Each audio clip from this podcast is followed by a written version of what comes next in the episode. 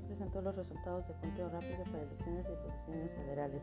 El consejero presidente del Instituto Nacional Electoral INE, Lorenzo Córdoba Vianelo, dio a conocer las tendencias de votaciones establecidas en el conteo rápido que permiten conocer el porcentaje de participación ciudadana, así como una aproximación de la votación alcanzada por cada partido político y de los curules que obtendrán para integrar la próxima legislatura de la Cámara de Diputados. Con base en lo anterior, informó que la jornada electoral registró una participación de entre 51.7 y 52.5% de un total de 93.528.473 ciudadanas y ciudadanos que integran la lista nominal de electores. Asimismo, dio a conocer los resultados obtenidos por el Comité Técnico Asesor del Conteo Rápido.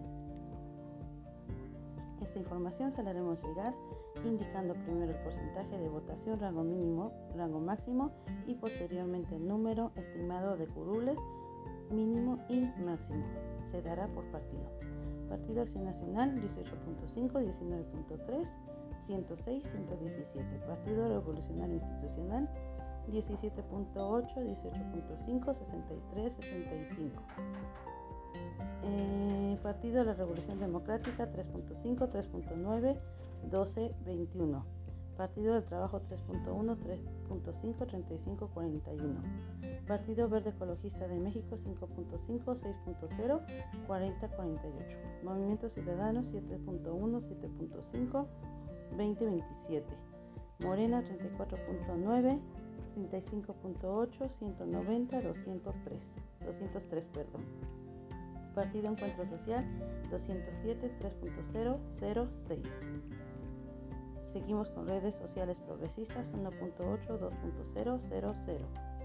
Fuerza por México 2.6 2.800. Candidaturas independientes 0.1 0.3 y 00. También en cadena nacional dijo que con estas cifras concluye el reporte de conteo rápido y el compromiso institucional del INE para proporcionar información oportuna el mismo día de la jornada electoral. Hay que recordar que toda la información que hasta el momento se ha proporcionado tanto a través de conteo rápido como del PREP es preliminar.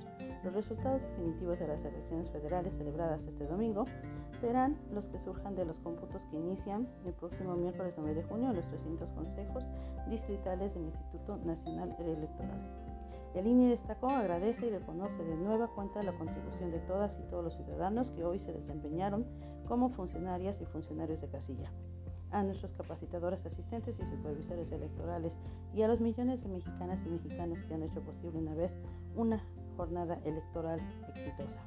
A nombre del Instituto Nacional Electoral, reconocieron y agradecieron a los partidos políticos, a sus candidatas y candidatos, a las candidatas y candidatos independientes, a las instituciones del Estado que los apoyaron y a los medios de comunicación que hemos estado apoyando por haber contribuido a demostrar que en México las elecciones son parte cotidiana de nuestra vida democrática, concluyó.